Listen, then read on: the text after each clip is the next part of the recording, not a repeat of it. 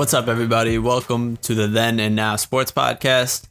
Nick, we are going to dive and mainly focus in on college football today because we are smack in the middle of the season. A lot of ups, a lot of downs at the season. It's definitely been a peculiar, interesting season that we will probably never see again. We have to start with probably the game of the year so far in college football. It was the game that uh, well, I mean, we'll get into the whole game, but do you think this game had more hype than Georgia Alabama early on in the season? It, it's tough because um because you know Trevor Lawrence was out, but maybe that adds to the hype. It added to the hype for me. Um, seeing DJ go out there and, and going against a top team in the nation, I really wanted to see what he had. But yeah, whatever hype there was, it definitely lived up to it and more. And I I just gotta say it outright. I think Clemson is is set for the next four years when it comes to QBs. Well, well, we'll get into that, but what we think, probably, I'll probably agree with you that it's it was more hype than Georgia Alabama. I think this was the most hyped game, and it delivered. Went to two overtimes. Notre Dame holds off Clemson, forty-seven to forty. This game was all over the place. I mean, Notre Dame got off to a, a great start with a 65 yard touchdown by Kyren Williams, who has been probably the most important player for Notre Dame all season long. Of course, Ian Book's been is the quarterback, and that's the position that's going to get the most scrutiny. But Kyren Williams and this running game has been the reason behind Notre Dame's success for the most part, in my opinion. But getting through the rest of the game, it just was back and forth. A lot of crazy plays. How about that Etienne fumble that landed right in the arms of one of the Notre Dame D linemen and he takes it for a touchdown? Uh, then you get later in the game the Ian Book fumble in the end zone. Then Ian Book with a minute left connects with Avery Davis for a huge play downfield. I, I mean, Nick, I'm talking too much because I, I just had a blast watching and covering this game. What were your takeaways from this game?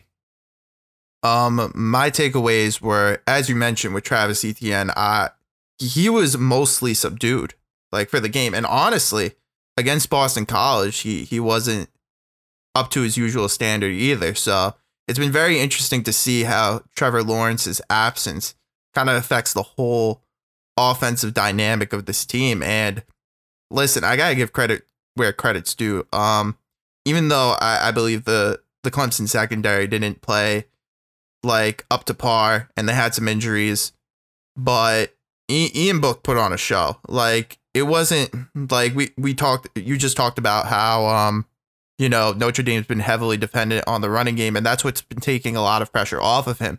So he doesn't so games don't have to be put um in his hands like in previous years, but you know, he came out and he was efficient, he was solid and even under pressure he he kept performing, so hats off to him my biggest takeaway is the fact that Notre Dame is a legit powerhouse. And I think it all starts in the trenches. I think their front seven, their offensive line, they are physical, they are dominant, they are powerful in the trenches.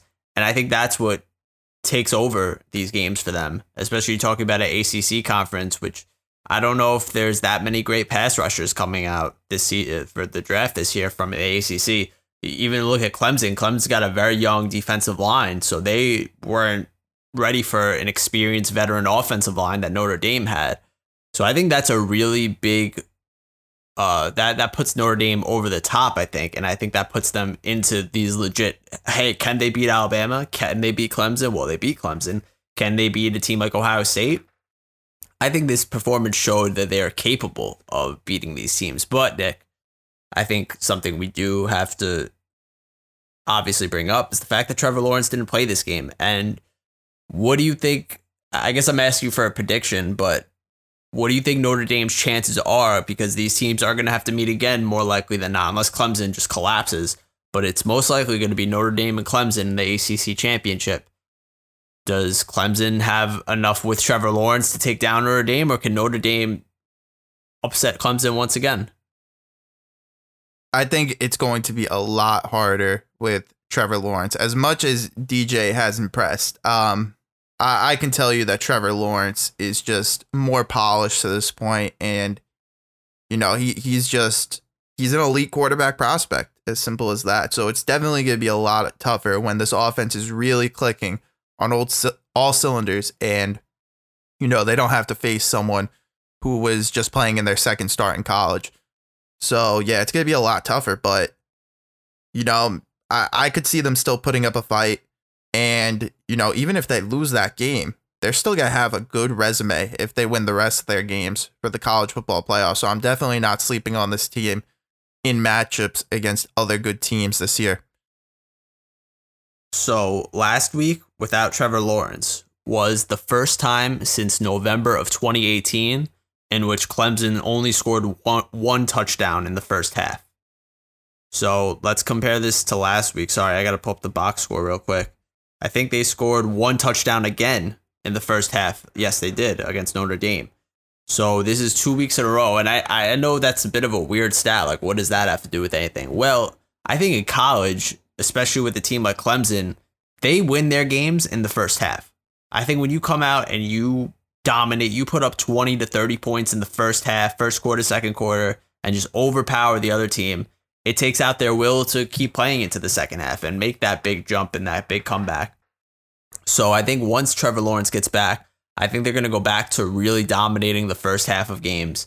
And I think that's going to be a big problem for Notre Dame. I don't think they're ready for Trevor Lawrence. As good as they played, DJ still had a tremendous game. He looked outstanding. I know. And Notre Dame's defense, you know, you would have liked to see a bit of a better performance. And not to say they were bad because they played bend but don't break defense, and I think that's something that's a respectable way of playing. That's a that gets the job done, right? You beat the number one team, holding them to three points because there was a lot of Clemson drives that ended in field goals and with touchdown, then rather than touchdowns.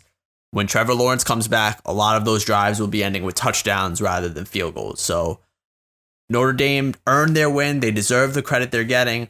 But when you see Trevor Lawrence in December, we're going to be talking about a whole different story. They should have given DJ more help, man. It's crazy. Like honestly, I guess that's just that's just the factor with Trevor Lawrence like being on the field and getting those first half leads like you said. But like every time, like it felt like it felt like when plays needed to be made, like, you know, to to further the game, to further like a win for Clemson. It just felt like DJ had to step up every single time. And that's a lot to put on a guy in his second start. So I, I felt kind of bad for him. I'm not gonna lie. Felt bad. He's got two of the. You know how many uh, quarterbacks would kill for Amari Rodgers as their starting receiver? Travis Etienne. Uh, no, but uh, okay, I get Cornell that. Powell has been huge for Clemson. I get that. He'll it, be a starting receiver on any other team. There's there's a difference between having those players and those players performing up to their standard, and some of those players didn't. I mean, I guess Etienne wasn't the monster back that he usually is, but I mean, he, he still had an impact in the passing game. He didn't really run the ball well, but that's a good rush oh, yeah, defense no. Notre Dame like, has. Like I brought up their front seven, it's a it's a good unit. But I, I get that I get that DJ hasn't had you know a great all around team effort because the defense has been getting shredded over the past two weeks. But that they also lost a lot of guys on the defensive side of the ball, so they're not yeah, fully healthy on defense either. So know, we're talking about that. Trevor Lawrence, and there's there's a bunch of other guys that need to get back for Clemson for this second half run. Well, not even second half. They're pretty much done. They got a couple games left, and then get ready for Notre Dame and potentially the playoff. But any other thoughts on this game? Uh, how, like, what were you thinking in overtime? Did you give Notre Dame? Did you? So here's where I kind of crossed Notre Dame off. Notre Dame actually had two shots to win this game or tie this game in the fourth quarter, and they actually went there was a ball that fell right out of their receiver's hands. I can't remember which one, but Ian Book laid a nice throw on fourth down, and this guy just dropped it. And that's when I thought they had no. I I was ready to call this game for Clemson. But what did you think about Notre Dame down the stretch? Well, in the fourth quarter, I thought they weren't gonna pull it out because once they got down to the goal line on the possession that they did convert, I was like, they're struggling on um at the goal line all all day. Obviously, I don't have stats for that on on hand, but like they they were struggling a lot. Like they had a lot of opportunities to really honestly run it up on Clemson and they and they didn't take advantage of those opportunities. So I, I thought they were just going to miss another opportunity and um, Clemson was going to take it away from them, but they didn't. They stepped up. So good for them. Four field goals in this game from 30 yards or less. So what that tells you is Yeah. these teams, when it got closer and closer for both teams, both defenses really settled down in the red zone, and I, I really admire that for because in we're in a football landscape now that defense is uh is not the focus. It's all about offense and all about these quarterbacks. So for a defense to at least show that we're gonna make you fight to get into the end zone, you definitely love to see that out of any team. That's that's what you want out of your defense in today's game. But let's move on now. We got a lot of other college football topics to talk about, and the AP Top 25 is released. In this top 10, we have a team that's pretty interesting, sitting at number eight, which is the BYU Cougars, who are 8 and 0. They're behind Cincinnati, another group of five team. They're behind Texas A&M and Florida, but BYU is 8 and 0 they have an offense and defense that is top 10 in both points per game and points per game allowed. So they are a very balanced unit that has been demolishing teams by an average score of 45 to 13. Nick, I know the schedule is a problem, but what is your feeling, your lean towards the BYU Cougars? Are they a legit team or are they just beating up on an easy schedule? Well, if you saw the um Instagram graphic we we put up this week, you would know how James stands on this. But I actually agree with you. I think they are that good. Now, is that going to translate to a college football playoff spot? I I have a hard time seeing it happen with um especially, you know, Notre Dame and Clemson um depending on how that game goes, Notre Dame could sneak in as a 4. Florida's still in it. Like you have all these Power 5 conference teams like just just in it, it and like it's so tough because we we've seen this before and we've gotten burned before with certain teams. When you have these Power 5 teams playing at at least like, you know, second best in their conference or you know, they they pick up a loss against the top opponent, they're going to get the benefit of the doubt over a team like BYU, but yes, I, I really like BYU. Zach Wilson is becoming like a real NFL quarterback prospect. I would probably put him in my top four now. Might even be top three by the end of the year. They they have a lot. There's a lot to like on this football team. So here's my take. And like you brought up in my top 10 rankings, my top, my bowl project projections, I have BYU at fifth, but I wouldn't have them in the playoff because I do think the way that Clemson and Notre Dame is going to shape out, I think it's going to be really difficult to take out Notre Dame for a BYU team when Notre Dame has beaten Clemson and made it to the ACC championship. It's tough to do that. So I would lean towards Notre Dame in that scenario. Now, there's only one other scenario in which I would take a team over BYU. So, say Notre Dame loses two times. Say they lose to Boston College this weekend and then lose to Clemson. They're out, right? Yeah. I think a way you could take BYU out again. This is just me talking, by the way, because I think Cincinnati is ranked above BYU in, in a lot of cases, as is Texas A&M. So there are people who think way different than me. But for me personally, if I was putting the playoff together, BYU is my next team up if Notre Dame starts to fall, or if Clemson. Matter of fact, if Clemson loses another game, I you know you would have to legit, legitimately Yeah. argue if BYU has to get in over Clemson. Um, I think that taking out, putting in Florida is a legit possibility because Florida, if they beat Alabama and they're the SEC champs, they're in. I mean, I don't think it's. I think it's really tough to t- keep them out of it with a win over Alabama and the SEC championship. But then it's like you can't really take out Alabama either because they've been almost number one undisputed best team all year long. It's tough. It is a very tough scenario, but I would have BYU as a team that I'm I'm ready to put in. Here's my scenario that I get BYU in the playoff, right? Notre Dame loses twice, Alabama beats Florida. In that scenario, me personally, if I'm making the playoff, I have BYU as my fourth team there. I would have Clemson has three, probably Ohio State two, and Bama at one with BYU four. That that's just if that's specific, if that's how it plays out. But of course, it's never going to play out how we think it is. But I, I do think BYU is a legitimate playoff contender.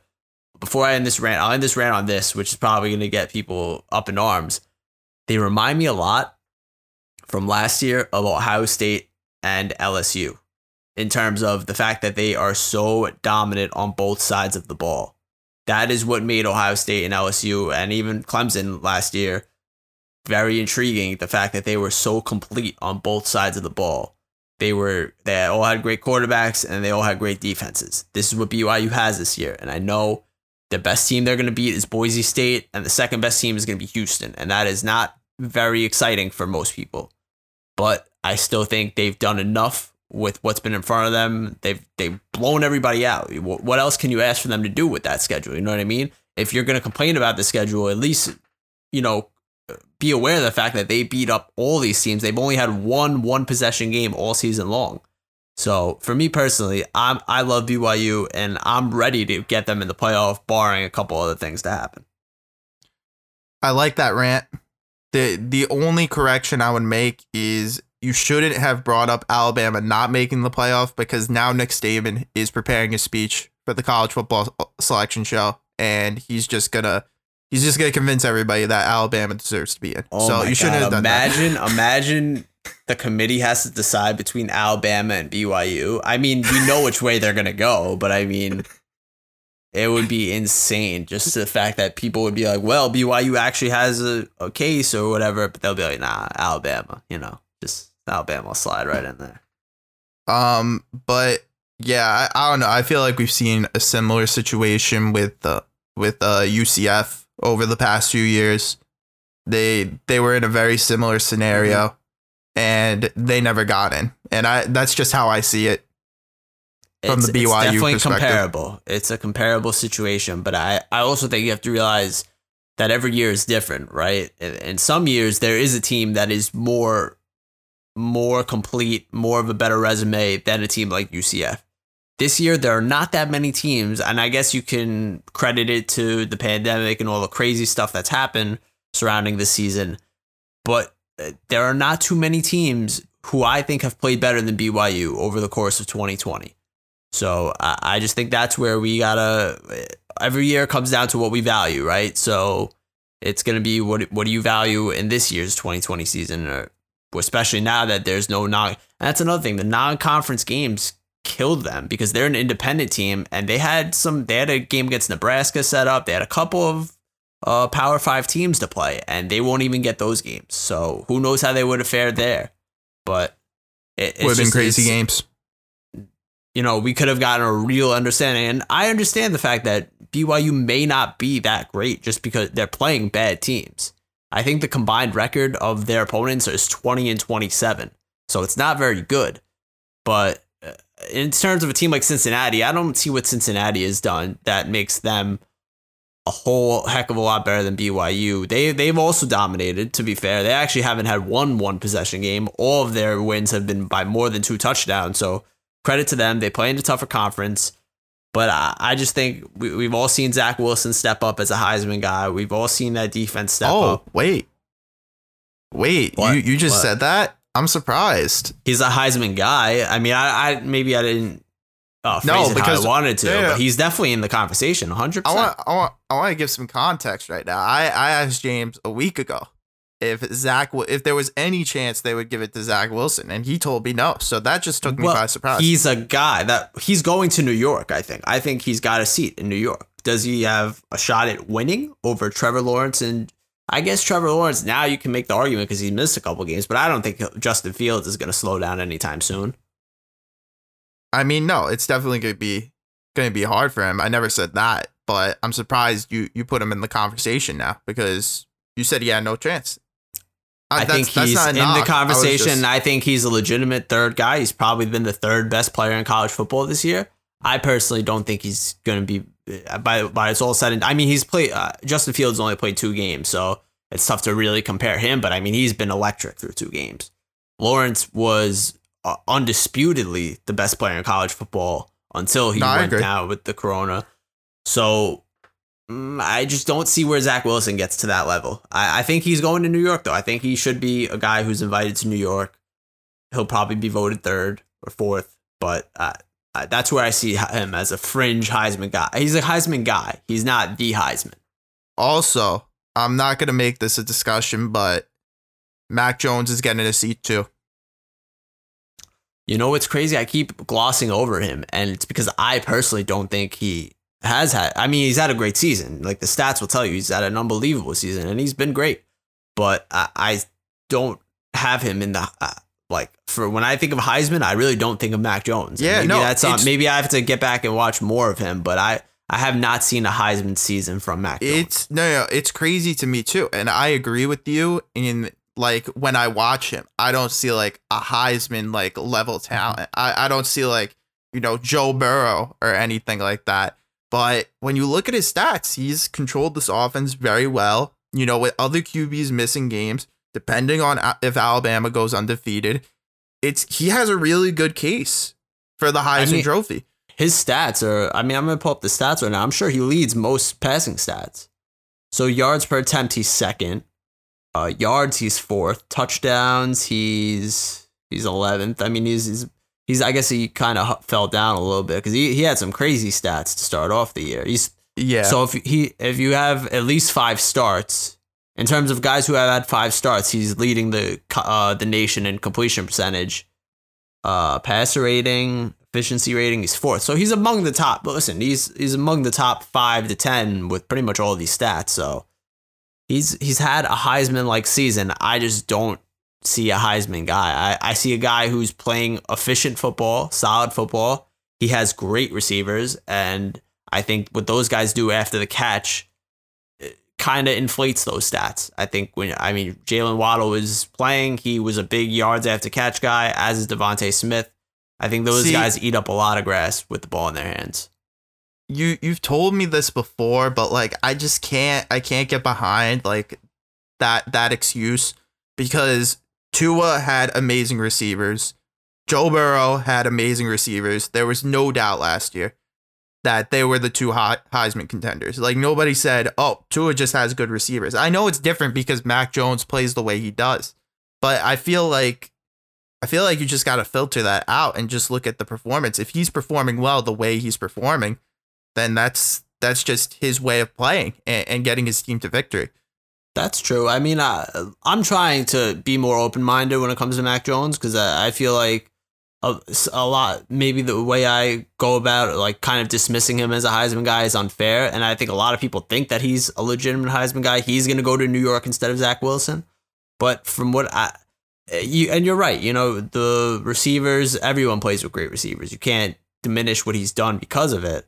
But I just haven't seen the Heisman oomph, if that makes any sense. The the big plays, the guy. So I mean, Alabama hasn't had many of these situations, but if a guy's in the foxhole and you need a big play, this guy gets you that big play. And I just haven't seen it from Mac Jones yet. But I'm I'm open to be proven wrong.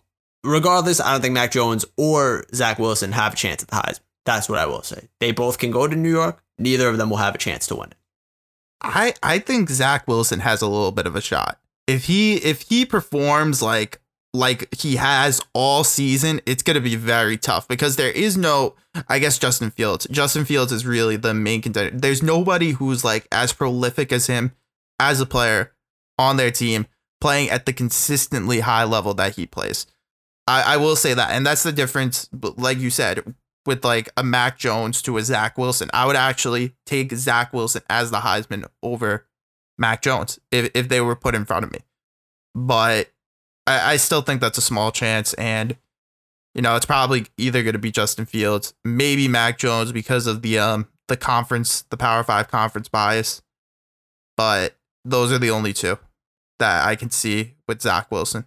Interesting. Well, we're going to get more Heisman debate as the season goes on. I think a big thing with Heisman is going to be does the missing games, does certain teams missing certain games have an impact on the race? Let's hope not. Oh, But I mean, it's we're it's, think so. everything's going to be on the table. So, moving on, let's finish up college football with this. One team, Nick. I want you to give me one team outside of the top 10 that has a chance of sneaking into the playoff or maybe sneaking into like legitimate discussion. So, for example, a team like USC in 2016 had uh, got off to a horrible start, But by the end of the season, they were ranked sixth in the playoff. And had they not lost two games, they probably would have gotten into the playoff. So, is, is, there any team from the outside looking in that you could see by the last week of the season, by late December, like, oh, wow, that team's fifth or sixth? Like, they almost made the playoff. Or maybe they did make the playoff. Any team like that you see? Well, I hate to say this after one game because you know, we both got burned by Michigan after one game, and I, I really haven't recovered. I haven't felt the same since. And like I, I'm just hesit hesitant to like pick a team out of like these, you know, they're fresh. They they played that one game and they looked really good and and you just want to ride that train and say they're gonna make the playoff. I can't do that. But I will say, as far as the the one team I can see the most I feel has the simplest path to that spot if they were to get it is Oregon. Like Oregon's story is simple. Like yes, the Pac-12 is filled with teams that that can beat them, but I can also see on the other side them easily running the table and sweeping the Pac-12, and then they're that traditional Pac-12 four team that gets that gets smoked in um in the first round. So I, I could definitely see that being a possibility. But besides that, it's very hard, especially with all these teams who haven't played games. It's really hard to judge. So here's my team. This is a team that I think has gone a bit under the radar now that they lost a little bit early in the season. They've been forgotten. We were burned by them early in the season. How about Oklahoma going on a run down the stretch?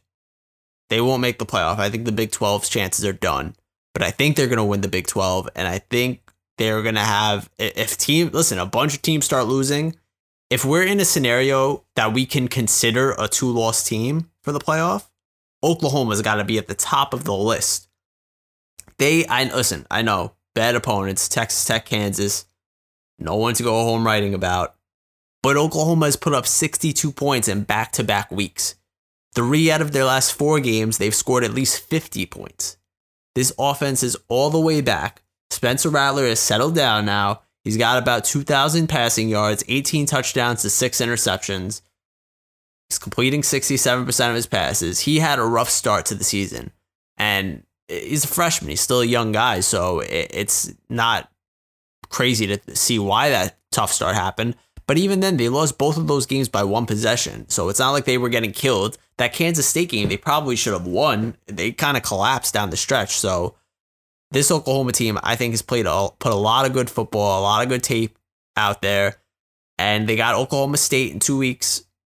I think they'll be ready. I think they'll win that game. And I think whoever they get, I mean, they, they listen, they actually do need a couple of teams to start losing here. I think they, they need Kansas State to lose one more game they need Oklahoma. They need to beat Oklahoma State, and they need Iowa State to lose two games actually. So it actually is a bit of a tougher call for them to make that run because they do need teams to start losing ahead of them. But I, I'm pretty confident in Oklahoma, and I think they're a good team that we will be seeing inside the top 10 come December 19th or whenever it is that they have the final rankings. I don't I don't think that's a bad choice at all.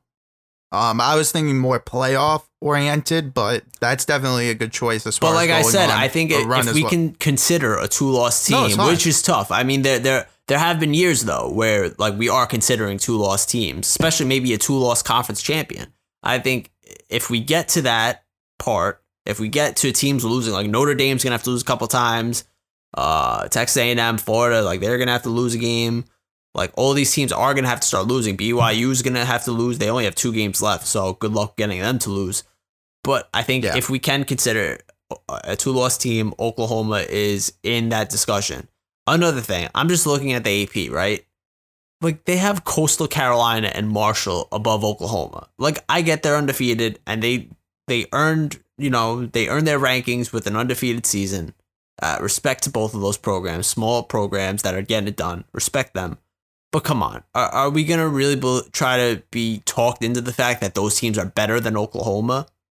I, I know we we got burned by Oklahoma. It's kind of like when me and you got burned with Michigan, right? We all thought we thought Michigan was a great team and we thought they could go on a legitimate run this year, but then they came back down to earth. with Oklahoma, they're coming back down to earth, but in the good way. They're coming back to the team that we knew them as. They were ranked third coming into the season. So we all had high expectations for them, but those two losses definitely got a lot of team got a lot of people to not claim them and to run away from them. But I think they should be given a chance, a legitimate chance to fight back into the top 10 and fight for a nice uh, New Year's Day playoff game. Or not playoff game, maybe a bowl game. Cotton Bowl, whatever else is the Orange Bowl, whatever else they have a chance at. I think they should be legitimately considered.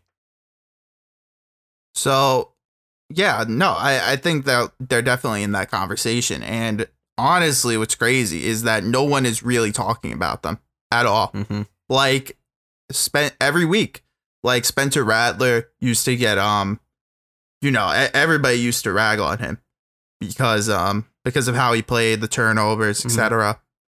And now he, he's playing great and like there there's no praise to be found. It's it feels like everybody's forgotten about them. And I think come next year, maybe maybe not this year. Obviously they're gonna make a bowl game of some sort. And they're gonna have their opportunity to prove themselves there. Still a lot of talent on this team. But next year, we're, I, I think we're going to see the the real potential of Oklahoma and, and Spencer Rattler. I, I I never bought into the idea that Spencer Rattler was just going to be bad because he had a, a bad first few games. That that was just that that was not good conversation. But yeah, I I think this team still has a lot of potential. Maybe not this year for like a playoff spot, but next year definitely. Hundred percent. Well, this was a good college football talk. We're definitely to keep hammering college football. But let's move on to the NBA now because we have a couple of guys, couple of very key guys that are making decisions and or teams are making decisions, but in some cases players are that is going to shake up the NBA a little bit. And these are two guys that shook up the NBA last year when they were traded for each other.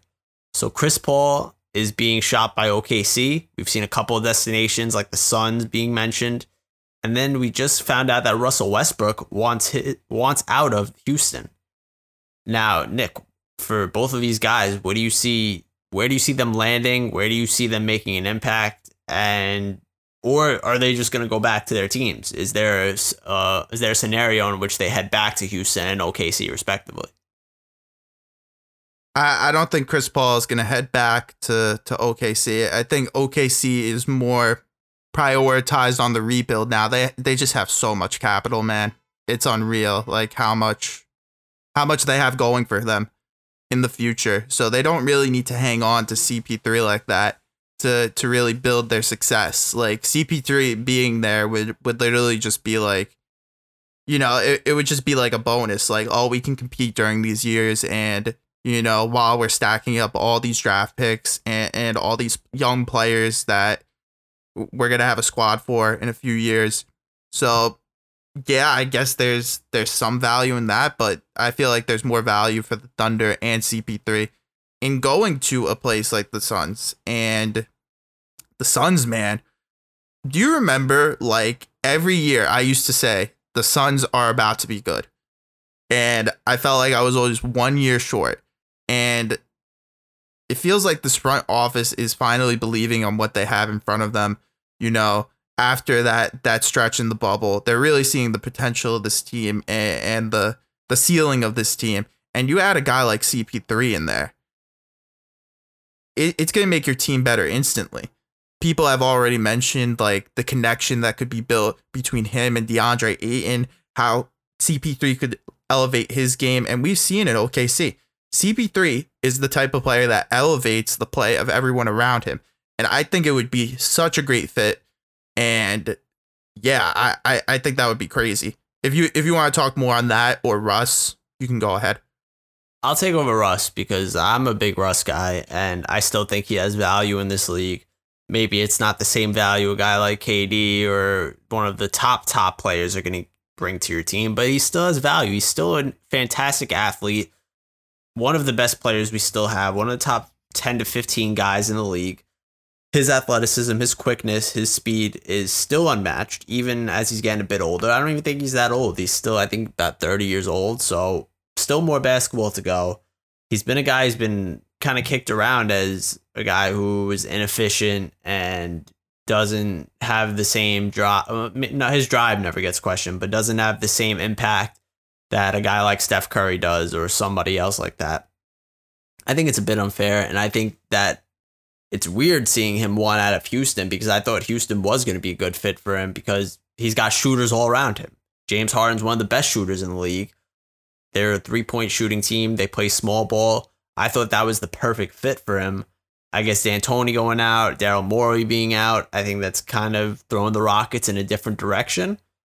But I think Westbrook should stay with the Rockets because I think that's still the best fit for him, the best chance for him to win a championship. And I know that gets laughed at. I know the Rockets aren't seen as a team that could compete with the Lakers because the Lakers took care of them very easily in the semifinals this year. But I think the Rockets are still a good destination for him. I think they still have ways to build around him and Harden, and whether it be through the draft, whether it be through you know, signings and free agency that aren't the big splash names, but are still reliable depth guys. I've thrown out Danilo Gallinari on a previous podcast. I don't know where I threw him to for what team, but I think him going to the Rockets would be something great. He could work with Russell Westbrook again. He'd be a perfect shooter for the kind of style they play. There's still moves to be made for the Rockets, and I think him staying with Houston is probably the best fit stylistically. Um, yeah, I, I when I look at Russ and I I don't know what other team really needs him unless you need a, a bona fide star like you you want to start your team and you want to build around Russell Westbrook for a few years. That's the only like condition I could see in, in which like Russ goes a play goes to another place and thrives because you know the it's been said about the Clippers possibly being interested in him.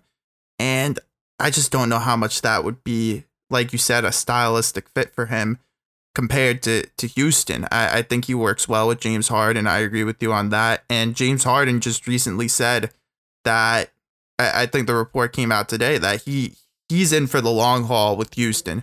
So I gotta feel like that has some sway on, on Russ as well. You know, if, this guy's staying here, I'll stay here and we can win a championship together because they are good friends. They've been teammates since they came into the league. So it's going to be really tough to see, you know, how Russ gets out of Houston and if he gets out, where he's going to go and, and where he has a better chance to, to win a championship or whatever he's seeking.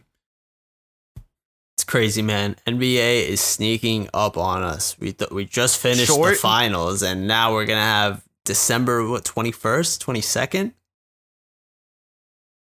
This shortened off season has me shook. Like I feel like it's gonna be rapid fire, like absolute nonsense, and I'm not ready for it to be honest. Like a lot of things could happen. You're not ready. Think about think about these free. Hold on. Think about these free agents. I know you just brought up Oladipo. He's a he's a free agent, right? Or he's being shopped. Uh, yeah. Whatever the case shopped. is. Yeah. So whatever the case is, these teams and these players who are free agents have a month to decide what they want to do. So it is really crazy they have such a short time. Think about if you this is the year you're gonna supposed to sign a long term contract, which Anthony Davis is supposed to do. I mean, obviously his decision's a lot easier than pretty much every other free agent, but think if this is the year you wanted your four or five year deal, you have a month to do it. And you have probably not even a month. You realistically probably have like a two week window to where teams are really interested in trying to make moves and shift their team around.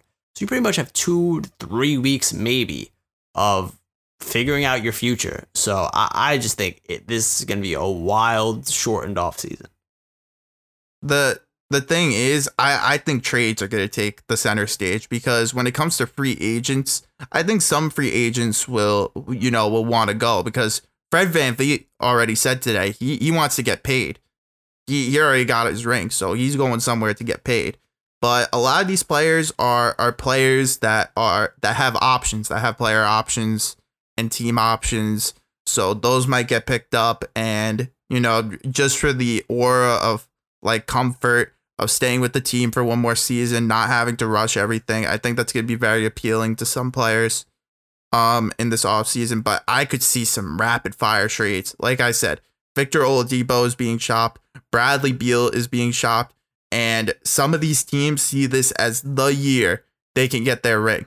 like the Nets, the Clippers, teams that have been, you know, involved in all of these trade talks that have been swirling around. So I think that's going to be those are going to be the big prizes. And, and the Suns, uh, uh, we just talked about the Suns. Suns getting CP3. I think the Suns genuinely think they have a shot at winning the West. After uh, Wow. maybe no one else believes that. Like I said, maybe no one else believes that, but I think after they saw what they saw um down that stretch, they were very encouraged and they want to surround this team with as much talent as they possibly can as soon as they can. So I am definitely not ruling out the Suns in any of these equations either. So it's going to be wild. should be crazy. Nick, we'll wrap up here. We hope you guys enjoyed this podcast. We hope you check out our other podcasts, and we hope you stick with us. And we will see you next time. Peace.